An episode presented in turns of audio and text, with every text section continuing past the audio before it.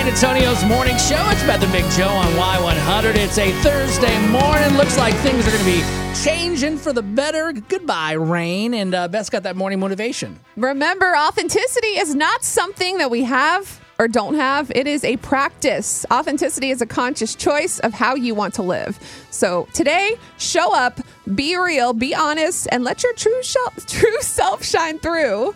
That's it. Look at you shining through just like that. See, you, gotta gotta do it. laugh, you gotta giggle, you gotta have a good time and be who you are. You might feel like authenticity is a buzzword right now, but that's because so many people are starting to believe in it more. There's only one person that's you on this planet. So embrace it. Show everybody who that is today. Mm-hmm. Uh,